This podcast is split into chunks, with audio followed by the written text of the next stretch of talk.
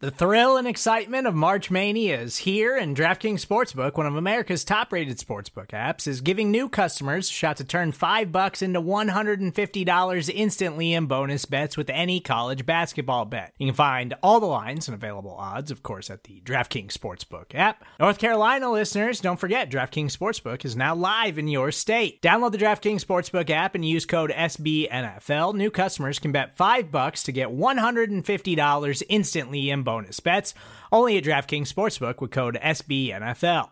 The crown is yours. Gambling problem? Call 1-800-GAMBLER, or in West Virginia, visit www.1800gambler.net. In New York, call 8778-HOPE-NY or text HOPE-NY. In Connecticut, help is available for problem gambling. Call 888-789-7777 or visit ccpg.org. Please play responsibly on behalf of Boot Hill Casino and Resort. 21 plus, age varies by jurisdiction, void in Ontario. Bonus bets expire 168 hours after issuance. See DKNG.com/bball for eligibility, deposit restrictions, terms, and responsible gaming resources. Another day is here, and you're ready for it. What to wear? Check. Breakfast, lunch, and dinner? Check. Planning for what's next and how to save for it? That's where Bank of America can help. For your financial to-dos, Bank of America has experts ready to help get you closer to your goals. Get started at one of our local financial centers or 24/7 in our mobile banking app. Find a location near you at bankofamerica.com/talktous. What would you like the power to do? Mobile banking requires downloading the app and is only available for select devices. Message and data rates may apply. Bank of America NA, member FDIC. Hello, world. What separated your deep ball from everybody else? My deep ball, it has a little secret sauce to it, man. I never get too high, never get too low, but just keep moving. The whole story is Carlos never beat me in any kind of sports in high school. Welcome to the Orange is the New Black Podcast. I'm your host, Ace Boogie, joined by my co-host, Zim. Zim, say what's up. Hello, world. How's everybody doing this evening? We are here. Orange is the New Black Podcast. The craziest, the wildest, the most rebellious, the greatest podcast known to man. When you're talking Bengals, of course. But we have a very, very special guest this evening, someone that is a long-time Bengals true, pride and true, and all that good stuff. Gary Owen. Boom. Boom. Like a Burrow shirt. Burrow. If you're listening to this on a podcast, Gary is showing his shirt, which we thought was really, really cool. Gary, how you doing this evening, Gary? I'm good. Listen, if I was ever going to get life in prison, I want Joe Burrow to be my cellie. What would you do with him? I'd hold him. Just say thank you. Do you think that he would help you with your haircuts? I don't know. I just got a fresh cut for this podcast, too. Yes, sir. Yes, sir. Fresh cut for us sweeping the Steelers or for the pod? For the pod? All of it. I'm here for all of it. Prior to the show, hold on, Ace. Go ahead. Gary let us know for 10 minutes about this sweet-ass haircut. So everybody in the comments, I'm going to need y'all to subscribe, follow Gary, but you must compliment the haircut. I'm sorry, Ace. Go ahead. No, I'm good. So, Gary, obviously you're a diehard Bengals fan. How did you kind of become a Bengals fan? Where did that kind of start at? I just grew up in Cincinnati. So when I started watching football – like heavily was the 80s. So that was kind of our glory years before we had the freaking 13-year sabbatical. We just took a break from the NFL. You know what I mean? So that was Pete Johnson and James Brooks and Kenny Anderson leading into Boomer. And it was just Anthony Munoz and Tim Crumry and Barney Bussey and not the Barney Bussey though. Max Montoya, yeah, Kazurski. Yeah. I'm diehard. Out of all the I always ask people this: what is a player that you grew up liking that most people don't really give two flips about? Like, give me like that guy. Give me that random guy that you just like. You gotta have somebody. Let me think. Who's probably just – oh, man. I would say – you're talking about like a Tab Perry? There's so many because I knew Tab Perry, if you want – what are we doing here? Are we doing Marvin Lewis or are we doing pre-Marvin Lewis? It's your world. Either era, whichever one you want to do.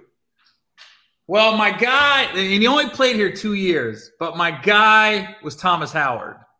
Okay, yeah. The linebacker, and he passed away, and I spoke at his funeral. Damn. But that was my dude, and we randomly met because he got sent to Cincinnati from the Raiders, and I had a show in Cincinnati, and Kirk Morrison, who was the other linebacker with the Raiders when Thomas Howard was there, said, "My guy just got to Cincinnati, wants to come to your show." I said, "Yeah." So I left the tickets. He came backstage. We met. We clicked, and that 2011 season. It was probably my favorite season as Bengals fans because we went to the playoffs. We were 9-7. We weren't expected to go anywhere. And his daughter and my daughter got real close. So she would go to the games with his daughter because she would fly in for the home games. And either she would stay at my house or she would stay down there at his place with his mom. It was just a fun season for the family. And we weren't expected to do anything. And we went to the playoffs. That was probably my favorite season as far as like just personally. That year it was fun. This season's pretty fun too. Let me ask you this: where would you rank? Like, I know the season isn't finished, but just like right now, all of the stuff that's happened to come from where we came from. The Jamar Chase, goes crazy. It has a fun feeling to the season. Like, do you have a spot where you think it's at? I know it might not be the very best, but. Like, how do you feel about it, like, right now, I guess? Well, before the season started, I always do those – and I don't know why we do this to ourselves. You try to predict their record. Like, how do you predict 17 games, no injuries, and everything else comes with it? So I had us at 8-9. Oh. Clearly I'm wrong. I don't do that. That's what I had us at. I had us at 8-1. I just felt like there was going to be a tie in there somewhere. Ace, where do you get a tie from? Nobody gets a tie. We just had one last season. We always do ties. We don't predict it. No, I think that was you saying I don't want to lose a record. I just want us to be 500. I was like, somebody be like, "How are you in life?" Like, I'm all the way 500 all day, every day. Yeah. Let me ask you this, Gary. Like, what do you say to a team after a tie? Like, if you're the coach, what do you say? Like, how do you address the locker room after a tie? I'll see you guys tomorrow. That's what I can say. All right, that didn't know that was coming. I mean, there's nothing to say. Hey, all right, are we going to Ruth's Chris? Or are we going Jeff Ruby's? Where are we going to eat? Right. The worst tie in history has to be the Steelers and the Lions, though. That was kind of hilarious. But you know what amazes me the most about a tie? It's always one player though at the end of the game that says, "I didn't know we could tie," but it happens every single time. No, but not, I mean, Najee did say that, bro. Like when we tied with Cam Newton and them or whatever. I mean, every single time there's a tie, it's always an NFL player that says, "I didn't know that we could tie." But I don't know if you. If you spend all your time high school and then college, you probably But don't you go to the huddle and say, "Hey guys, if we don't score right now, this is going to be a tie." You would think. No, that's fast. But Gary, you obviously recently were at the Bengals-Steelers game. What was that experience like for yourself, just like witnessing it in PBS? Well, I've gotten pretty cool with Joe Mixon since he's got to this team. And then he kept asking me, "Yo, go to a game. I got a suite." And I ain't going to lie. And people might take this the wrong way. I am a bougie guy when it comes to the games because you get accustomed to certain things. And I can't sit in the 300s anymore. I'd rather just watch it on TV. I can't. There was a time in my life where I was up there in the nosebleeds and loved it. But once you go low, you can't go high. You can't. Once you start going low on the regular, right? You can't go up there. And the higher you go, you see the tax bracket changing. Like literally, like, oh my God, these people. Your first time you get there, they're like, "Oh, Gary, here you are." They've been waiting for you, Gary. Like, that's the person that sat next to you the first time you ever came down there and said, "What took you so long, Gary? Come on down here with us." Yeah, but I was one of those people in the 300s originally. Like, what hey, man, where you from? All right. Definitely started in the 300s. $6 for a beer? What the fuck? What? All my change. I'll tell you one thing, you weren't getting haircuts like that. That's for damn sure. Hell no, you wasn't. Hell no, not in the 300s. Y'all I left the camera. That clip was so faded. If somebody watching this right now say, you know what, I'm going to step my game up. I might can't come down here to the lower level, but I'm going to damn sure go get me a Gary. They're calling them Garys now. That up. Moving forward. Oh, go ahead. The game this Sunday. I don't think I've seen – I can't remember last time we blew the Steelers out. Even when we win, it's fourth quarter, halfway through, you're like, oh, God. I can't remember. And maybe you guys can. I feel like the game earlier this season was a blowout. It's just like they just took their foot off the pedal a little bit. If you remember, that was 24-10. But this was different. But I'm going to tell you, though, I rewatched that game twice.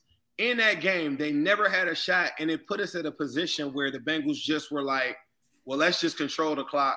They don't have a game plan. When they would get the ball back, they would just dump off. Najee Harris probably had like 16 reception targets in that game because they couldn't throw down the field, and it was almost like both sides just conceded. That's why Tyler Boyd comes out and says like, oh, yeah, they quit. It was no reason. Oh, my God, he said that. Right. Didn't motivate the Steelers? That didn't. There was nothing that they could do. It was nothing they could do. They probably were hyped. Like, think about it. Tyler was living rent-free in Tomlin's head because what happens with 28 seconds left? They call timeout to show that they're not quitting. Right. Yeah, they like, you know what I'm saying? Like, little weak stuff like that. Like, Claypool and them still out there. Ben Roethlisberger still out there at the end of the fourth quarter because they did quit the first game. You got, man, to me, I know the score didn't indicate it, but it was so over, like, third quarter of that game. That was the first time, though, and I think, like, what Gary is saying is that's the first time that game was over at, like, halftime. Like, I don't think we've ever beat them that bad. Right, it was right for half. It was a wrap. It's like it's 31-3, bro. Were you on the road, like, watching it, or were you in the house? No, I was at Mixon. He was in the suite. In the suite. Yeah, I'm tripping. All right. Yeah. You were dancing. Little flex. I was in the suite.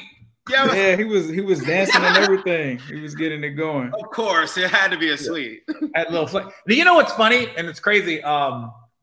Najee and Joe Mixon grew up in the same neighborhood and went to rival high schools, and they're 3 years apart. So when Joe was a senior, Najee was a freshman, and he left, and then Najee came in, and just to have two guys in the same position.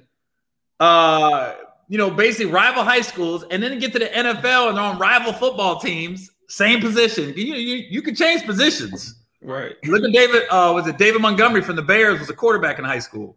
Right. What? That dude is big as hell. No, let me tell you, funny story about David Montgomery's. I know it's the Bengals podcast, but that's a Cincinnati kid. No, we don't want to hear about him. No. His dad, when my grandpa had cancer, we knew he was on his way out. So he's at the hospital, and his dad, David Montgomery's dad, was taking care of my grandpa in his final months of living, basically. And I would always go at the hospital. I started talking to David's dad. And this one, he was in high school. He was a junior.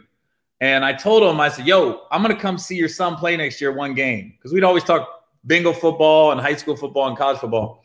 So I go to the game next year, and David Montgomery is the quarterback, the safety, the kicker, and the punter. He return punts. I was like, whoa, you didn't tell me your son was that dude. I thought, right. I literally looked at his dad and go like, he's probably a guard. Right.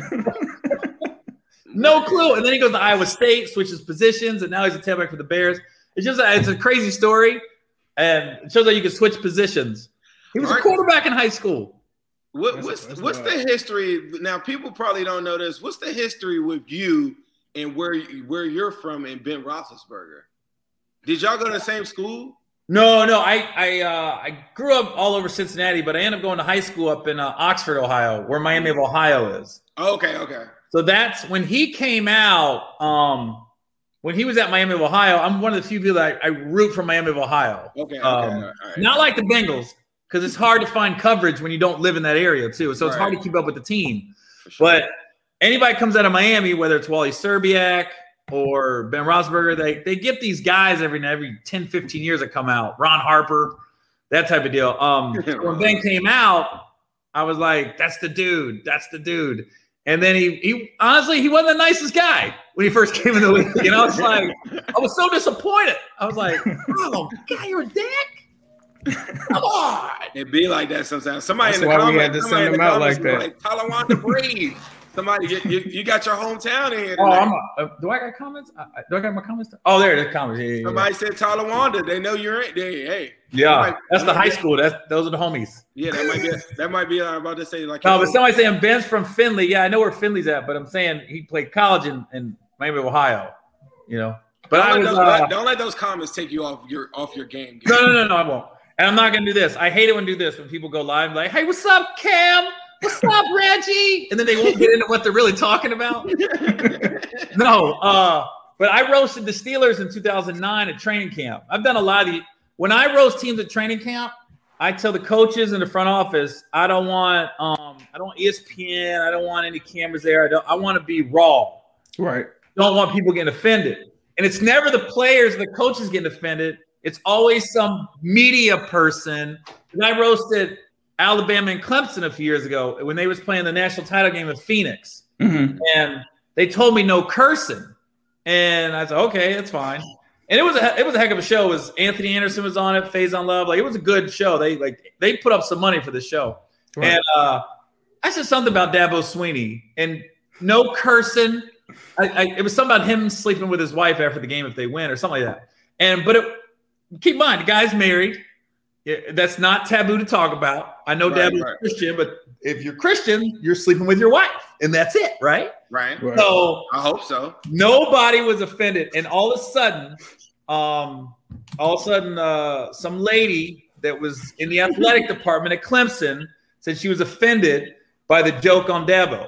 And keep in mind, Dabo came up after the show and was like funny and was everything else. So it's always that one person. So when I do the NFL roast, I tell them ahead of time, my show's gonna be rated R. And I just don't want any blowback, so to speak. Because I've done the Ravens, Steelers, and Bengals in the course of my life. Done the Dolphins, done the Texans. Trying to think who else I did. I've probably done about 9-10 teams. Which Bengals team was it? Was it a specific area? That was 2005. Ooh, that's the best one. That was the Houshmandzadeh, Peter Warwick, Carson Palmer. People always ask me, do you feel like 2005 team was better than 2015 or vice versa? I was going to ask you guys that. That's what I see. Look, I feel like that's a good question. That's the only question I could ask that I probably could answer. And me and Ace, I think, might have talked about this one time before.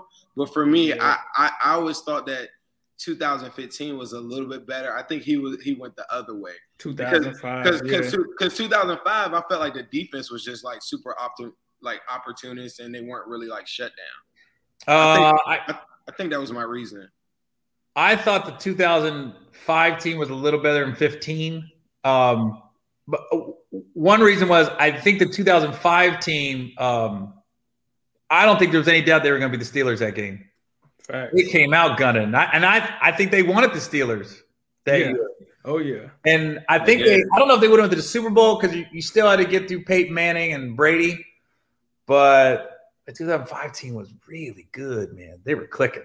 But 2015, before Dalton got hurt, right? Man, they was. I feel like the 2015 team was so good that Dalton didn't really have to do much. It's very few teams in NFL history where a quarterback doesn't have to be like the best person on the team, and that team was like that. Like, it's not to take anything away from how well he played that season, but he really just had to coast and manage like half of those games. And I just thought, like, I don't know.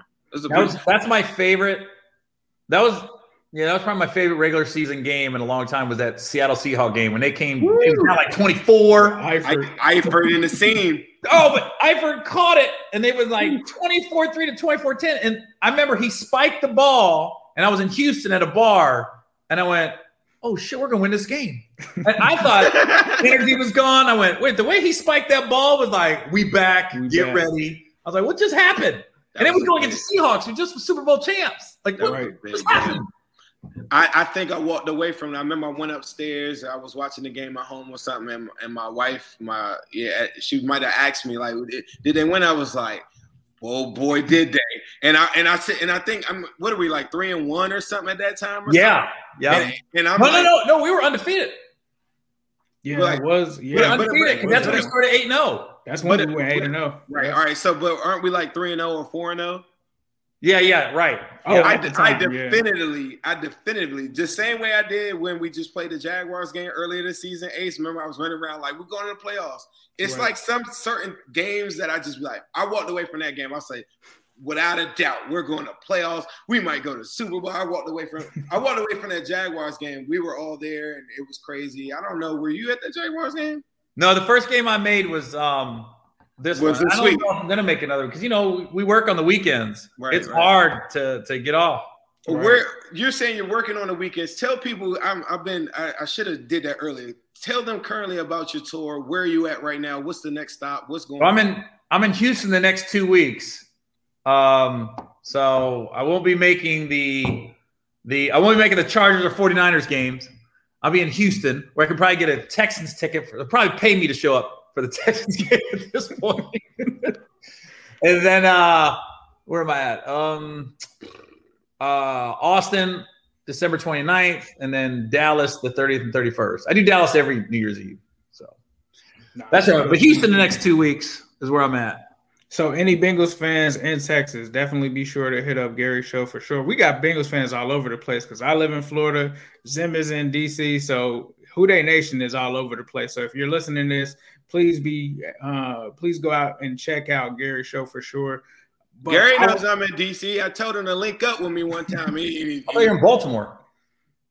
Same difference. Huge difference. That's like Dayton and Cincinnati. What are you talking about? Yeah, but for a car, it's the same. And Gary knows. I was like, Wire. Hey, Gary, I really – yeah. Wire. I want to make the record clear. I'm sorry, Baltimore residents or whatever. I want to have nothing to do with Baltimore. Like, I stay on my side of town, and that's that. But, yes, they are two different areas, Gary. I've been following for a while. You was telling the Bengals to draft Lamar Jackson. I told him everything. That's what I want to ask you, Gary. How did you find Zim? I don't know, just, just Bengals stuff. I can't remember. I think he might have, I don't know if he DM'd me or hit me up or something. I went to his page and then I was like, oh, this guy, I'm a Bengals fan, but this dude be breaking down film after the game. And you see this? He should have ran a 3 route, the 4 route. I was like, what? Okay, this guy's a little more in depth than me. You know what it is, though? I'm gonna tell you the biggest comparison. It's like if somebody walked up to you and just said, yeah, Gary Owen, the comedian, right? To me, you're more than that. And a lot of times me and Ace, we go on these shows or we do stuff, and they don't know what we are because we make content, we are funny, we do different things. And they'll be like, yeah, he's a super fan. So I took it upon myself. I said, yeah, super fan this. And I started watching games. I got tighter with the players. I had some players send me some videos, practices, different things like that. So, I got a heads up on that. But I always defer to you. When people talk, I said, you got to follow Zim. Yeah. Because he's very – I think Colin Cowherd gets it right a lot and can admit when he's wrong.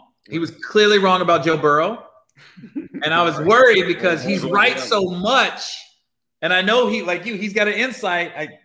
That's my world. I know he has insights, the GMs right. and coaches that tip him off.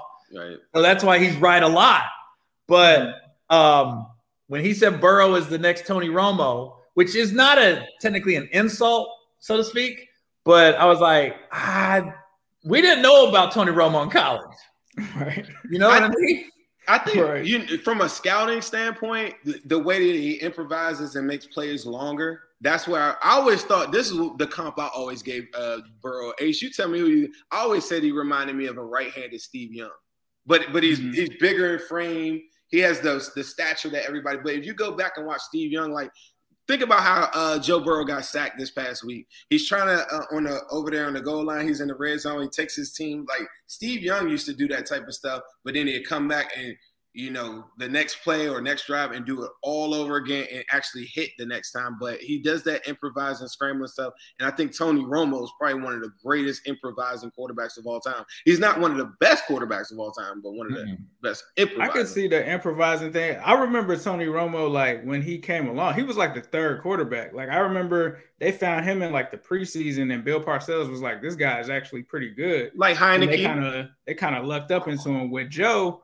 I mean, Heineke. That's how they found people Heineke. People never want to say this guy plays like Tom Brady, but to me, that's like he looks like his game as far as being accurate, as far as, you know, not the huge arm strength. Yeah, I would say it's Tom Brady, but he can actually run a little bit as well. So, like, for me, it's like laser precision. You know, not the biggest arm, but still a good enough arm where he's going to be able to make deep passes, and he's also got like that clutch factor, right? Like, whenever the game is on the line, you know that Burrow's going to make kind of the right decision. He's going to be kind of the smartest guy in the room, and nothing's going to phase him. He has that attitude, too. Like, when Tom Brady comes out and he's hitting guys, like, before the game and all of that, that to me resonates with, like, Joe Burrow as far as his confidence and as far as his energy throughout the game.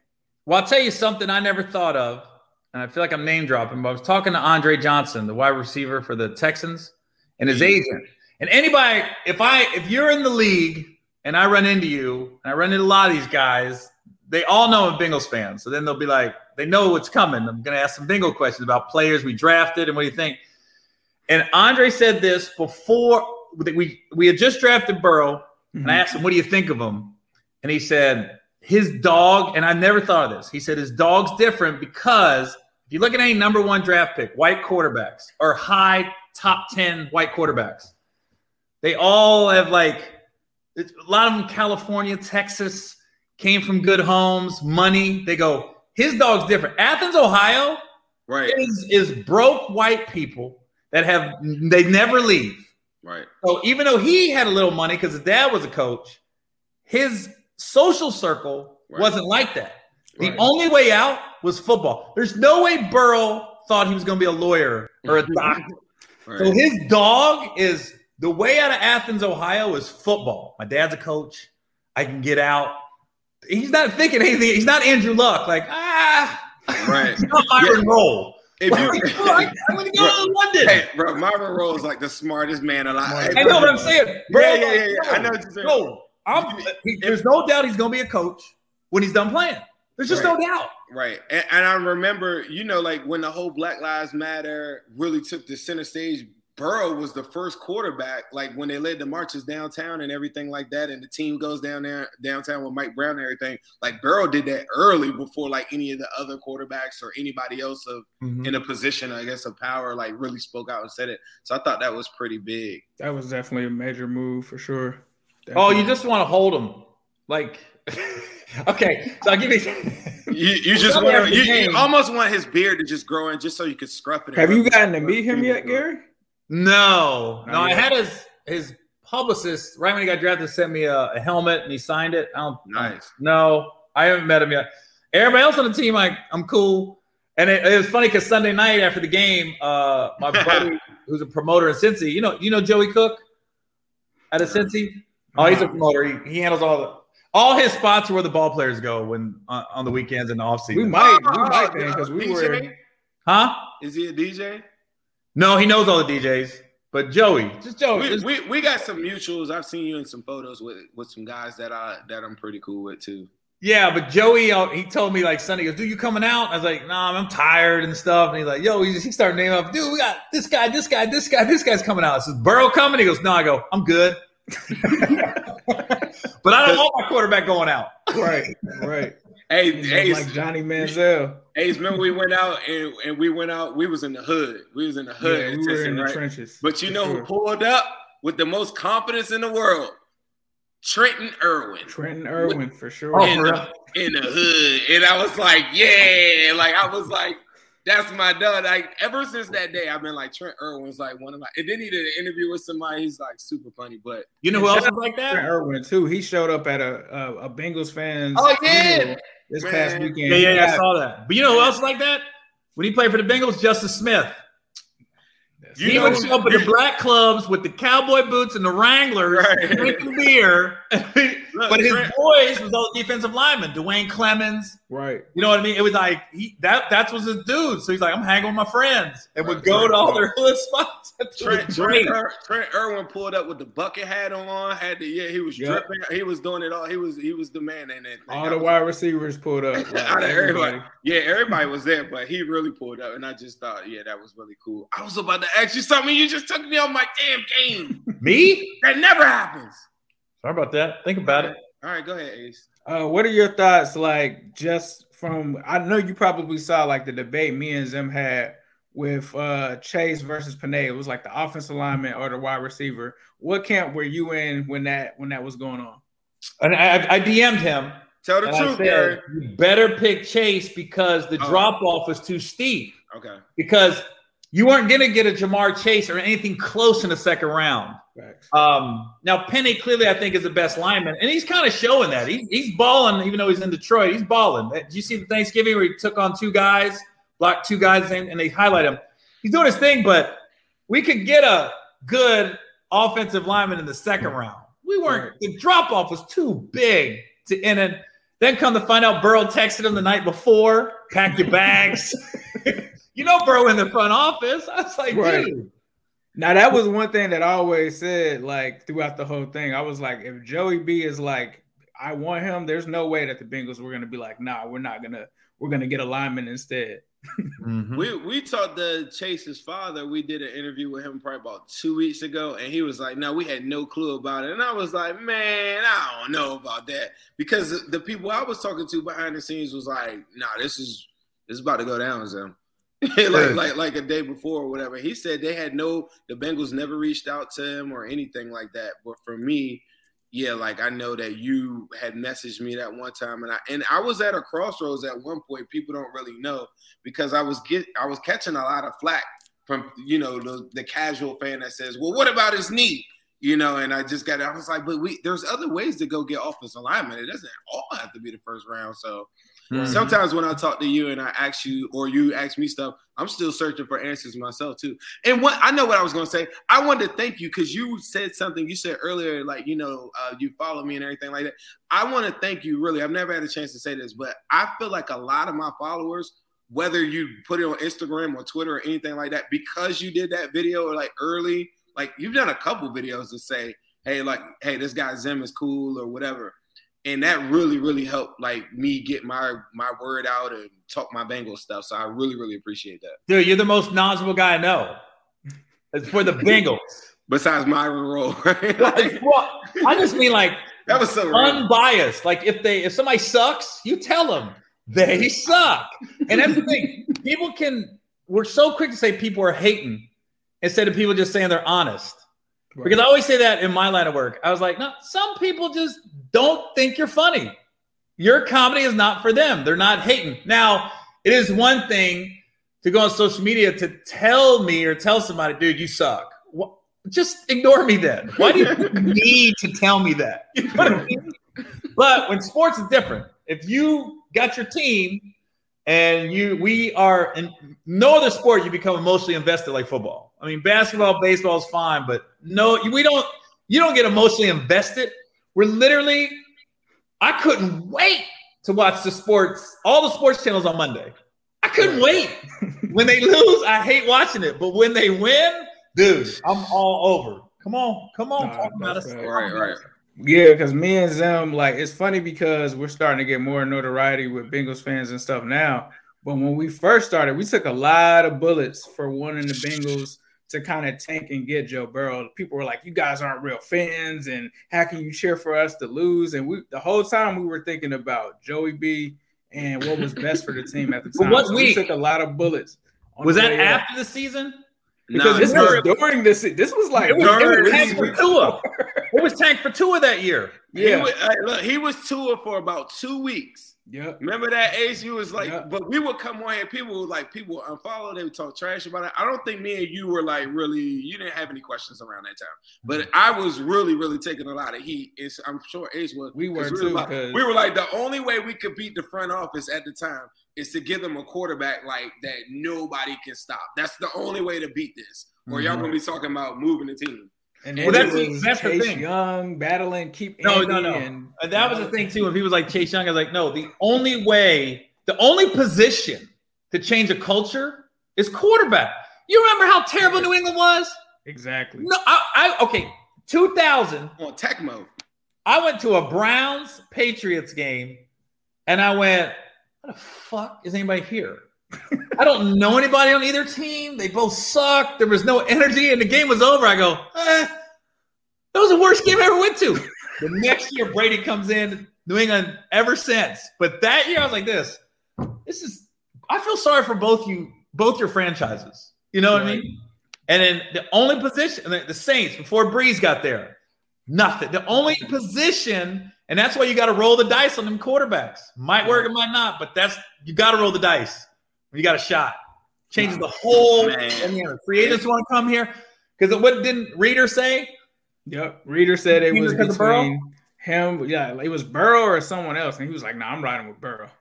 Yeah. Oh, no, it was the Broncos. It was Locke. Broncos. Yeah, right. Drew Locke. That's what it was, right. Drew Locke or Burrow. That's the only position. Man, like, that kind of – it changes the way the front office thinks. Right. You got a guy there because, I don't know, quarterbacks are like – they're prom kings. They're homecoming kings. You just want to be around them. As soon as Joe showed up, that's when we went and got DJ Reader. We went and got all of these guys. Like, when they knew that they were going to bring in Joe, that's when that X factor just hit, like you said, Gary. That's how it goes, and that's how it's going to be. Like, and a lot of this stuff too, I had to talk to Bengals fans for the last year or two and they always be like, "Zim, we're never going to get anybody. We're never going to on the bottom of the screen." I was like, "Nah, buddy. Like, it's going to change because these guys talk." I'm in a couple group chats. There's some different things that are going on around it. And people really care about, like, who's the quarterback. In the conversation about Chase Young and Joe Burrow, I remember that. I said, you can't go backwards. I said the same thing about Atlanta this year. You can't go Pitts right now at this spot. You got to go Justin Fields, whether you believe in him or not, because you got to start off with a quarterback, because what is Kyle Pitts doing in his first year besides you wasting this old whatever? TJ Watt, they told me this week, TJ Watt's coming back. TJ Watt's going to tear up the scene. TJ Watt's the greatest guy of all time and all this other stuff. Right, TJ Watt is nothing without a quarterback first. There are very few teams in the history of the NFL where they're dominant defensive-wise, and you have all these guys, and a quarterback really didn't really matter. The last team I remember was that Tampa Bay team with Gruden that went to the Super Bowl. It didn't matter who the hell was the Brad Johnson, yeah, Brad Johnson was quarterback. So that's a unicorn situation, and so I'm all for Chase Youngs of the world, TJ Watts. I think they're amazing, dominate everything like that, but you got to go quarterback first. Oh, how about, can you imagine Jamar Chase in Detroit right now? That was another big one. You know, I thought you was going to say earlier when you were saying Joe Burrow coming here, he's a dog because of where he's from.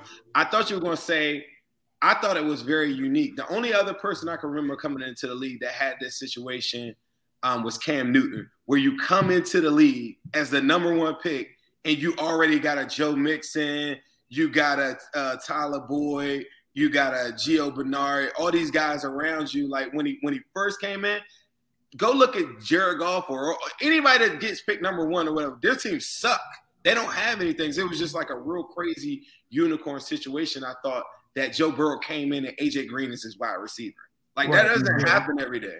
That's true. That's true. Gary, I got to ask you, though. I ask everybody when they come on here, I need your top five Bengals of all time, your personal top five list. Like, my favorite, or who do I think the best? No, the ones that you want to lay with in a cell with. Which one? God, that's a tough. You talking about all time, man? Yes, sir. All time. Burrow's number one. I'm thinking that. So somebody changed my mind. Burrow's number one. Your all time cellular. No. Mixon's number two. Okay. TJ Houshmandzadeh is number 3. You're just naming your friends, though. I'm naming – okay, Burrow's the one that ain't ever lent me tickets. And let me sit in the suite. Joe, we'll send this to Joe. As soon as Joe sees this, we got you, man. Who, Mixon or Burrow? No, Joe.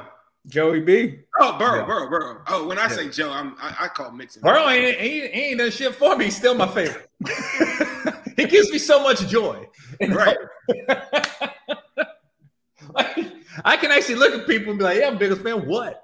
Right. Exactly. Confidence. Okay, so TJ. Okay, who does it? Burrow, Mixon, TJ, Thomas Howard for personal reasons. Fifth. Ooh, the fifth one would be tough. Just Ocho Cinco. Okay. All right. That's a good one. Oh, my God. Because, you know, you guys don't know this, but when I first moved back to Cincinnati 2004, there wasn't anything to do on Tuesday nights. And so I knew the players' day off was Tuesday.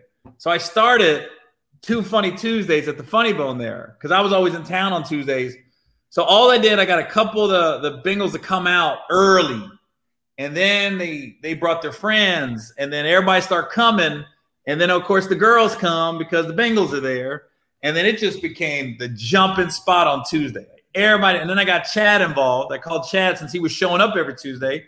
And I was like, yo, you want to call it Chad Johnson's Too Funny Tuesday, hosted by Gary Owen? He goes, let's do it.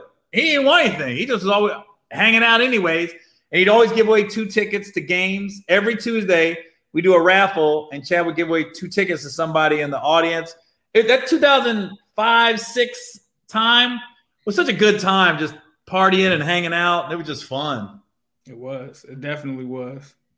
Man, like, give me before we. I know you're running short on your time a little bit. Like, do you have an all-time like a story, a Bengals story that you just hold near and dear to your heart that maybe you've told? You might have told the story before, but do you have anything that you want to share with the people on a story, or do you have any words of inspiration that you just want to tell people?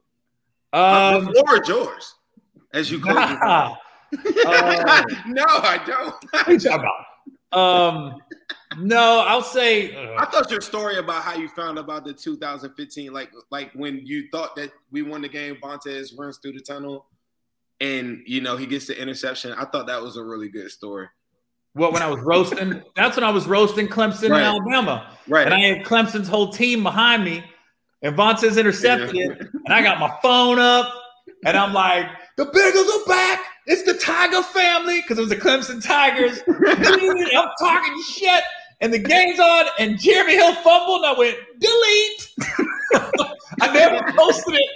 And I literally, I'm not lying, I went in a back room, and it was a closet.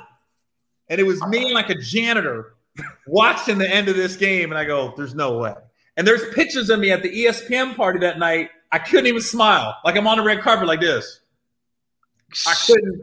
Dude, and Faison and Anthony was in my ass, man. They just it's like, and Tony Rock was on the show, and he's a Steelers fan. I was just like, that was the worst memory. Okay, I'll tell you a funny story, funny Bengals story. Okay. So the Bengals are playing the Steelers in 2005 when Tab Perry ran it was the kickoff back. Okay, and we were winning the whole game, and then the Steelers took the lead, and then Tab runs it back, and I'm going nuts. And I'm always careful. I know there's kids in the stands, and I'm always careful not to bag on the other team. I'll just root for my team, but I'm not bagging on your team.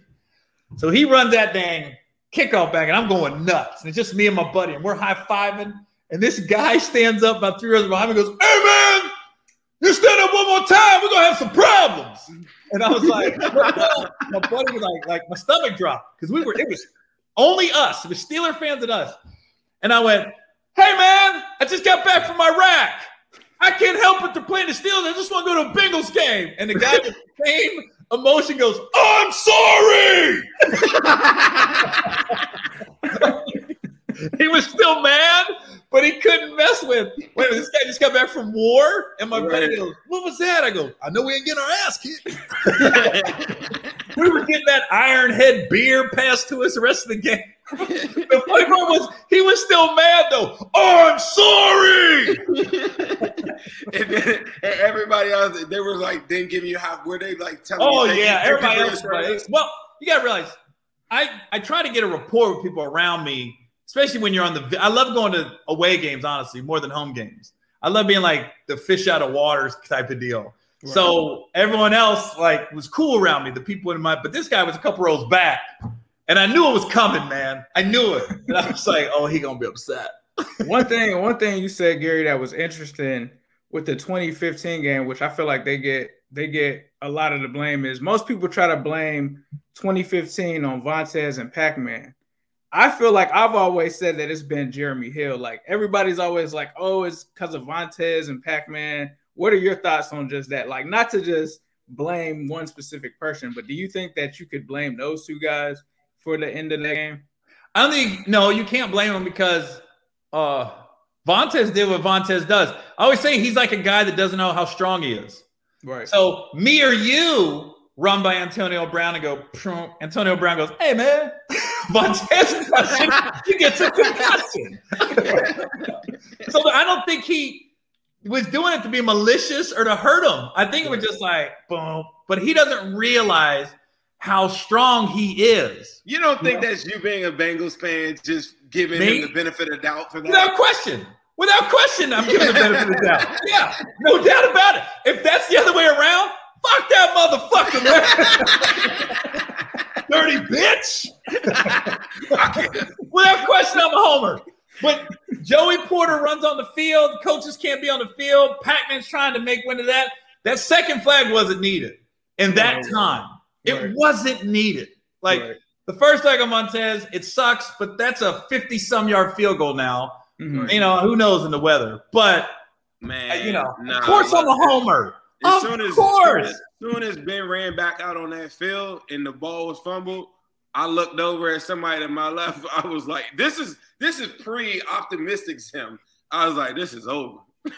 Like all the plays that you're saying later on in that drive and stuff, like I don't even think they matter at all. I feel like if the penalties don't happen, I feel like Ben just rips off a 20-yard pass. They kick a field goal, win the game. I don't think any of that matters. The only thing that matters is that Burfict played one of the greatest games from a linebacker position of all time to have you in position of the game. The same way Pac-Man returned the kicks and did all these things to get you in position to win it. Once Jeremy Hill fumbles the football, like, to me, like, the game's over. We were jinxed. Like, for whatever reason, you're jinxed, you know? And you need somebody to come in and break that. And we got that right now. Joey Burrow. You need somebody to hold.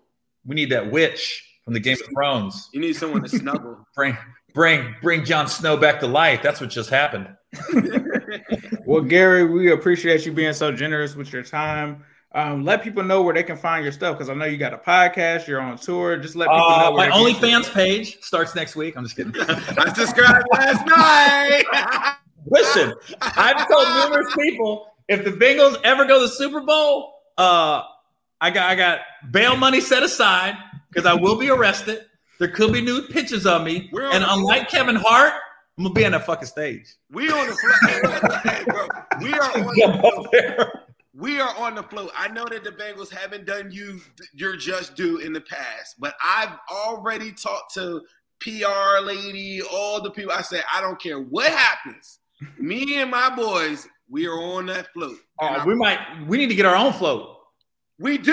Yeah, we're gonna. You know what I mean? That's not far. Yeah, hey, look, I'm networking every day just to make sure that maybe I could just grab like some. Well, network the front office is coming around towards me a little bit, but they ain't there yet. Almost. But Zach Taylor is on board. He likes me. It was funny how this will be my last story. And I gotta go. I'm over now. But I was doing my podcast, which is Get Some. It's on every platform. But I had TJ on and Houshmandzadeh, and he kept getting phone calls. It was the day after Burrow got drafted that we were recording.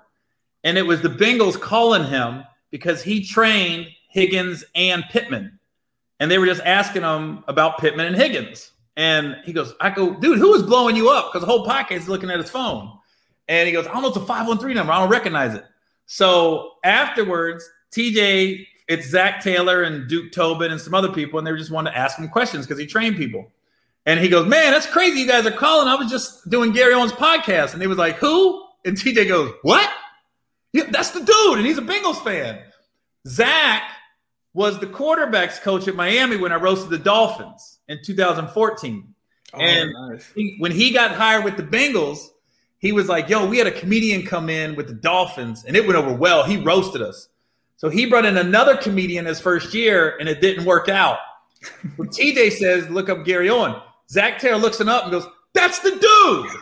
That's the dude I was looking for. Wow. Zach emails my manager, and my manager calls me, and she's not a football fan. She goes, hey, do you know a Zach Taylor? And I went, I know one Zach Taylor. And I go, I don't think it's that one. She goes, he says he's the head coach of the Bengals. And it was so weird. He just sent an email with all his info with his cell on it.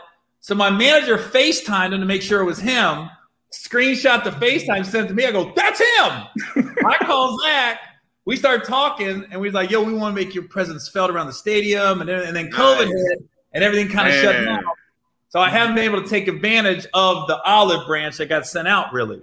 I name dropped you one time. I'm at Paul Brown. They're like, hey, Zim, you got any guys that you think, you know, might be interested in games and stuff? I was like, I know a couple guys, so I put you in that mix. That's what I said. Yeah, hey, I remember that. I got you. Like, I got you. Yeah, I remember that because I was like, I remember seeing that episode with TJ as well, and I was like, nah, they got to get Gary right. They got to get Gary off in there because Gary will go on First Take and all of these other shows and talk about the Bengals. NFL Network, ESPN, they always call me like, yo, you want to talk about the Bengals? I'm like, yeah. The Bengals. It was so bad at one point, like when they went to London to play the Redskins, and this is not a knock. I want to stay in good standings. It was the old Bengals, basically. I got my tickets from the Redskins. Dan Snyder was like, yeah, we'll take care of Gary. Left me field passes, tickets. The Bengals like, ah. I was like, and I was doing Sky Sports. I was the guest at halftime for England's version of SportsCenter. Right. And I was just like, how did the Redskins take care of me? Dan Snyder and everybody. And and they knew I was a Bengals fan. Right. I was like, what just happened? Yeah. I'm glad that Zach is there to fix all of that. Joe Burrow's there, but I'll pay now. I don't care. Joe Burrow's there.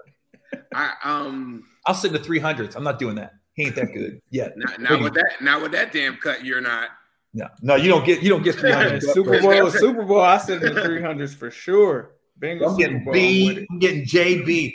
And here's another fun fact about Joe Burrow. This is the last story I gotta go. You're gonna put JB on this. Oh! You know what? We do ask everybody that comes on here if we do go to the Super Bowl. What are you gonna do? And I'm gonna let you tell your story. What are you gonna do for the Bengals community as far as like? For me, I'm going to paint most of my hair orange. What are you going to do? Is what the people want to know. I'm getting a tattoo of Joey B. If he's the quarterback that leads us there, who knows? It could be Brandon Allen. People get hurt. Whatever quarterback goes there, you're going to tat it. It could be, I don't care the size of it. Or I'm getting this face on my arm if they go to the Bowl. This exact face, just like that. You know what? I think we bigged up that shirt a lot earlier in this thing, but why does that look like Colin Kaepernick or something like that? It's not like Colin Kaepernick. That does not look like Joey B, for real. That's Joey B, baby. Don't you tap that face right there on there. Joe Burrow face. No, you said you had one more story. What was it? I just pulled a Zim. I forgot it. Oh, it was Joey in high school. So. This is how close I was to seeing him play in high school and not even realizing it. My high school, Talawanda Brave, they went to the Ohio playoffs in 2014. Joey Burrow, senior year of high school, and they were both Division III, I believe, 2 or 3. I don't know. I think they were Division III. Joey Burrow ended up going to the state finals and lost like 59-52. He threw for like 6 touchdowns. But if my high school team would have won their first playoff game, they would have played Athens in the second round. I would have got a nice – I was that close to seeing them play in high school, but they lost to Wapakoneta in the first round. There's a lot of – and my high school was Talawanda. First round, Talawanda versus Wapakoneta. That's what I'm like one of them wars in the TV show C. Yeah. My team, I went to Wyoming. We always would lose to, I think, Valley View or something like that. Why are all of these schools on Indian reservations or something? That's what a lot of schools are based off of was the Indian. Like, keep in mind, Miami of Ohio was Miami Redskins, and they had to change to the Red Hawks. Okay. Talawanda Braves had to change it to the Brave because now, you know, we're just naive to American history. We weren't. We were just in denial. Cincinnati football is good, though. Like, on the low, like. Hell yeah, there's some teams up there. Gary, I gotta go. I'm about to say we're gonna get you in trouble. I want you to help me out too. I'm gonna do this contest coming up soon. It's gonna be, I'm believe it or not, this is so random. Really quick, I'm gonna be giving out 2 tickets to a suite for a Bengals game. You can't go to the suite, but it's gonna be built. It's gonna be geared on someone doing an act of kindness in the city of Cincinnati. So I want you to announce the winner if you have any time coming up. Just let me know. Okay. All right, yeah. Gary. Well, I didn't say yes. I just said just let me know. I'll let you know. You said you would. I said I did not. I said let me know. I like that. Well, Gary, we appreciate you coming on. As you guys know, this podcast is sponsored by Midwest Best Barbecue in the Natty. Be sure to check them out. But as usual, Zim will have to leave them with a yes, Sirski. Hello, world. What separated your deep ball from everybody else? My deep ball, it has a little secret sauce to it, man. I never get too high, never get too low, but just keep moving. The whole story is Carlos never beat me in any kind of sports, and